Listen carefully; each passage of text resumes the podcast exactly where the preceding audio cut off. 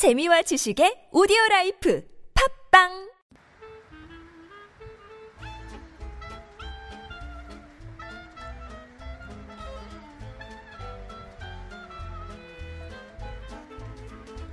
새로운 각도에서 여행을 관찰하다. 투어 인사이트 지금 시작합니다. 안녕하세요. 여러분의 스마트한 여행을 만들어 드리는 김이사입니다.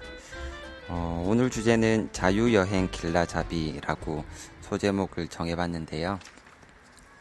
요즘 뭐 패키지 여행도 많이들 가시지만 어, 전체적으로 자유여행이 예전보다는 굉장히 많이 늘어나는 추세이다 보니 자유여행에 대해서 계획을 잡으시는데 도움이 조금 되실 수 있는 내용으로 오늘 구성해 보도록 하겠습니다. 자유여행 대표적으로 인기 있는 지역들 몇 가지 말씀드리면 아마 유럽 지역이 아닐까라고 생각이 들고요. 유럽은 뭐 대학생들 배낭여행부터 해서 어, 허니문 그리고 연세가 조금 있으신 분들 혹은 최근에는 가족 단위로도 유럽 여행 가족 단위 자유 여행들도 많이 어, 도전해 보시는 것 같습니다. 그 외에 이제 조금 가까운 지역이라고 하면 하와이 그리고 어, 칸쿤이라는 도시가 자유여행으로 인기 있는 지역들이 아닐까 생각을 합니다. 대표적인 몇개 지역 말씀드리긴 했는데요. 이 외에도 자유여행으로 가실 수 있는 다양한 지역들이 있을 거라고 생각이 듭니다. 음, 먼저 자유여행 지역 선정하실 때 어떻게 결정하시면 좋을지 한번 이야기를 해보면 첫 번째 자유여행지는 인프라가 좋아야 될 거라고 생각이 듭니다. 왜냐하면 아무래도 도시와 도시 혹은 관광지와 관광지 간에 거리가 멀다거나 아니면 교통수단이 좀 부족하다거나 이렇게 한다라고 하면 실제로 관광이라던가 즐길 수 있는 시간 외에 어, 이동 시간들에 대해서 경비라던가 시간적으로도 많이 어, 손해를 볼 수 있기 때문에 음, 여행의 인프라가 조금 좋아야 될 거라고 생각이 들고요. 그리고 무엇보다도 어, 안전이 최우선이 되겠죠. 음, 그리고 다른 것들이 어떤 게 있을까요? 대체 지역을 선정할 수 있는 곳이 좋은 지역이 아닐까라고 생각이 됩니다. 어, 어떤 의미냐면 자유여행 같은 경우에는 내가 선택을 할 수 있는 선택지가 예를 들어서 다섯 가지다라고 하면 준비할 수 있는 여정을 여섯 가지, 일곱 가지 정도 플랜 B를 세우는 게 어, 좋은 방법으로 제가 추천드리는 방법인데요. 예정을 잡았던 일정에서 실제로 가셨을 때 만족스럽지 못하거나 혹은 현재 특수한 상황 때문에 진행을 하지 못하는 경우들 분명히 발생하실 수 있으시거든요. 그래서 어, 그때 plan B 내가 준비해왔던 plan B를 대체해서 진행할 수 있는 지역들이 좋은 지역이다라고 말씀드릴 수 있을 것 같아요. 음, 그런 점에서 본다라면 유럽 지역은 어, 다른 지역으로 대체를 하거나 혹은 내가 잡았던 일정에서 어, 설사 이걸 못한다라고 하더라도 현지에서 줄 수 있는 여러 가지들이 있다라는 점에서는 굉장한 장점일 것 같습니다. 어, 대부분의 자유여행을 많이 가는 지역들은 이런 선택지들 이 굉장히 좋은 지역들이 많은데 이런 지역을 어, 여행의 인프라가 좋은 지역이라고 말씀드릴 수 있을 것 같습니다. 음, 여행지 목적지를 선택하고 나면 어떤 일부터 해야 될까요? 음, 기본적으로 출발일이나 출발 기간, 시기들은 정해 놓으셨을 거지만 구체적으로 정확한 여정, 어, 출발일과 한국 도착일 을 픽스를 짓고 구체적으로 찾아보시는 게 최종적으로 어, 금액 예산을 추정할 수 있는 가장 좋은 방법일 것 같습니다. 그리고 어, 목적지에서 여러 도시들을 방문해야 된다라고 하면 어, 방문 도시까지 결정하시는 게 어, 가장 최우선적으로 하셔야 될 내용일 것 같습니다. 방문 도시가 왜 중요하게 되냐면 어, 도시와 도시 간의 거리가 멀다라고 하면 교통수단 혹은 숙소 등 변동할 수 있는 내용들이 다양하게 생길 수 있기 때문인데요. 그래서 내가 방문할 도시들 그리고 거기에 따르는 교통이라던가 숙소 비용 등을 사전에 점검해 보시는 게 가장 좋은 방법이 아닐까 생각이 듭니다.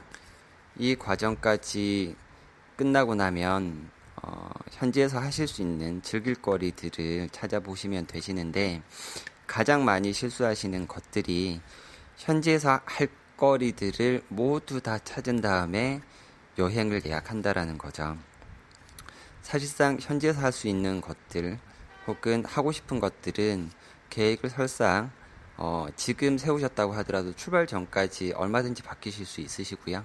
현지에 막상 도착하셔도 어, 또 일정이 바뀌거나 마음이 바뀌실 수 있기 때문에 어, 현지에서 즐길 수 있는 것들은 개괄적으로 몇 가지 점검을 한번 해보시면 되실 것 같고 그 정도의 수준에서는 지역을 선정할 때 어, 주요 사항들 지역을 선택할 때 어, 점검 포인트에서 이미 점검하거나 혹은 검토가 충분히 끝나셨을 것 같다라는 생각이 듭니다. 현지에서 즐길 거리들은 잠시 뒤로 미뤄두시고 어, 내가 생각하는 예산과 예산 범위 내에서 어, 항공과 숙소, 도시와 도시 간의 이동 등을 점검을 한번 해보시는 게 어, 좋으실 것 같습니다. 기본적으로 자유여행을 하시는 도시들은 아무래도 외부에서 관광을 하시거나 어, 밖에서 즐기시는 시간이 많으시기 때문에 숙소는 비교적 저렴한 것들을 선택하시는 게 좋으실 것 같고요. 음, 하실 수만 있다라고 하면 개인적으로는 어, 숙소에서 조식 불포함 조건으로 예약을 하시면 숙소의 금액도 저렴하게 다운이 되실 뿐더러 현지에서 보다 현지인들이 먹는 음식 그리고 현지를 체험할 수 있는 기회들을 더 많이 확보할 수 있을 거라고 생각이 듭니다. 개인적으로 자주 추천드리는 방법 중에 하나가 어, 식사는 하루에 네 번 하셔라 라는 것들 말씀 많이 드리는데요. 어, 정찬을 네 번 드시는 게 아니라 어, 간단간단하게 어, 세번 먹을 걸 네 번으로 나눠서 드시게 된다면 현지에서 보다 많은 기억들, 추억들 남길 수 있을 것 같고요. 특히나 오감으로 기억한 것들은 그 추억이나 한국에 오셨을 때 어, 반추할 수 있는 내용들이 훨씬 더 많기 때문에 식사 하루에 네 번 하셔라라는 것 추천드려 봅니다. 이제 여기까지 오시면 항공이나 숙박에 대해서 최종적으로 결정을 지으시고 예약 단계로 들어가셔야 되시고요. 이 예약이 마치시고 나면 출발 전까지 어, 여러 가지 경로를 통해서 정보를 습득하시고 현지에서 즐길 거리들, 어, 먹거리들 찾아서 어, 하고 싶은 리스트를 작성해 두시면 도움이 될 것 같습니다.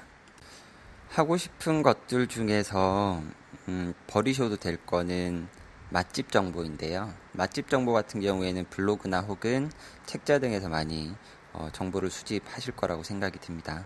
그런데 맛집 같은 경우에는 사실상 개인이 운영하는 식당, 레스토랑들이기 때문에 언제 이전이나 혹은 어, 다른 어, 상점으로 변경이 될 수 있는 여지가 굉장히 많습니다. 저 또한 어, 맛집 정보를 여러 경로를 통해서 어, 수집해서 갔다가 결국은 헛걸음이 되는 경우들이 왕왕 있는데요. 다른 것들보다 어, 맛집 정보만큼은 기본적으로 참조하되 어, 맹신하지 말자라고 조언 드리고 싶습니다. 최근의 트렌드는 신혼여행 허니문들도 자유여행 패턴으로 많이 증가하는 추세이기 때문에 어, 신혼여행을 준비하시는 분들께도 잠깐 말씀을 드리는 게 좋을 것 같습니다.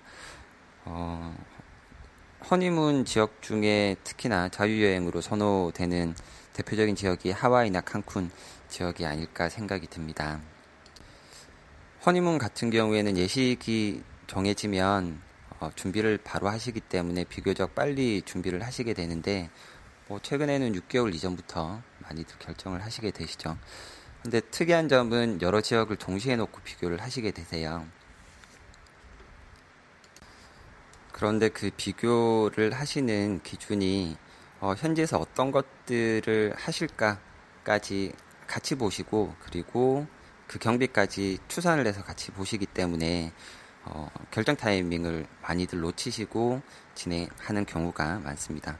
어, 앞서서 말씀드린 것처럼 현지에서 할 수 있는 것들은 계속적으로 변동할 수가 있고 어, 계획을 설사 잡았다고 하더라도 현지에서 또 못하는 경우 또는 현지에서 마음이 바뀌는 경우 어, 내 체력 상황이 안 되는 경우 등 여러 가지 변수들이 있을 수 있습니다.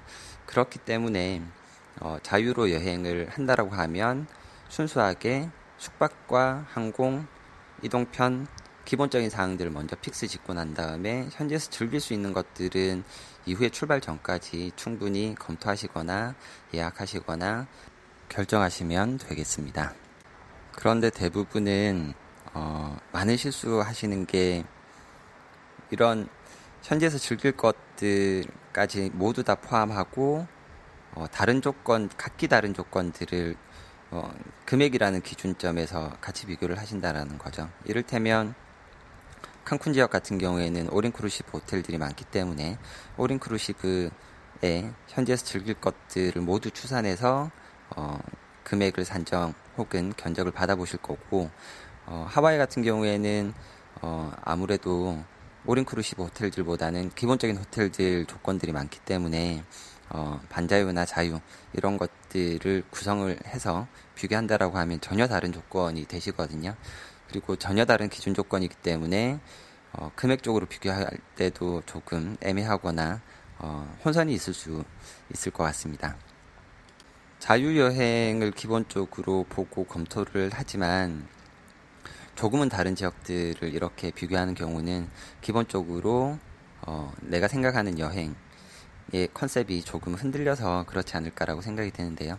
조금 더 구체적으로 내가 원하는 컨셉, 어, 휴양을 할 거냐 아니면 관광을 할 거냐, 뭐 해양 스포츠를 할 거냐 아니면 현지에 그 내가 가려고 하는 현지만의 좀 특별한 것들이 있느냐 이런 것들을 조금 더 구체적으로 어, 생각하시고 결정하시게 된다라고 하면 어, 지역 선정 그리고 그 지역 선정을 기반으로 해서 내가 비교해 볼 수 있는 요소들 몇 가지를 압축할 수 있기 때문에 어, 결정하시기가 조금 더 쉽지 않을까라고 생각이 듭니다.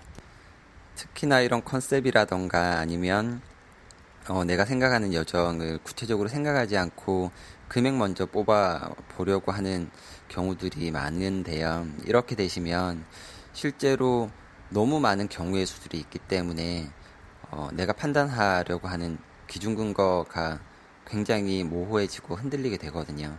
예를 들면 칸쿤을 가는 경우에도 경유지, 예를 들면 라스베가스라던가 아니면 뉴욕 혹은 칸쿤 올리 로 패턴으로도 너무 다양하고 현지에서 어, 호텔 혹은 다른 것들 결정할 수 있는 것들의 변수값들이 너무 많기 때문에 그냥 지역적으로만 어, 검토하시게 된다라고 하면 오히려 더 힘든 결정하기가 힘든 상황이 벌어질 수도 있겠습니다. 패키지 상품을 비교하실 때는 어, 기준 조건 각각의 패키지 상품의 포함 사항이라던가 혹은 축소 혹은 어, 일정 이런 것들을 기준으로 해서 비교해 보시면 되실 텐데요. 어, 자유 일정의 경우는 내가 큰 가이드라인 그리고 중간중간의 가이드라인을 잘 설정을 하셔야 판단하시기도 쉽고 준비 과정이 어, 어렵지 않게 진행될 수 있다라는 점 참고하시면 좋을 것 같습니다. 어, 오늘 주제를 자유여행을 잡다 보니 음, 시간이 보통 진행했던 시간보다 조금 더 늘어난 것 같고요.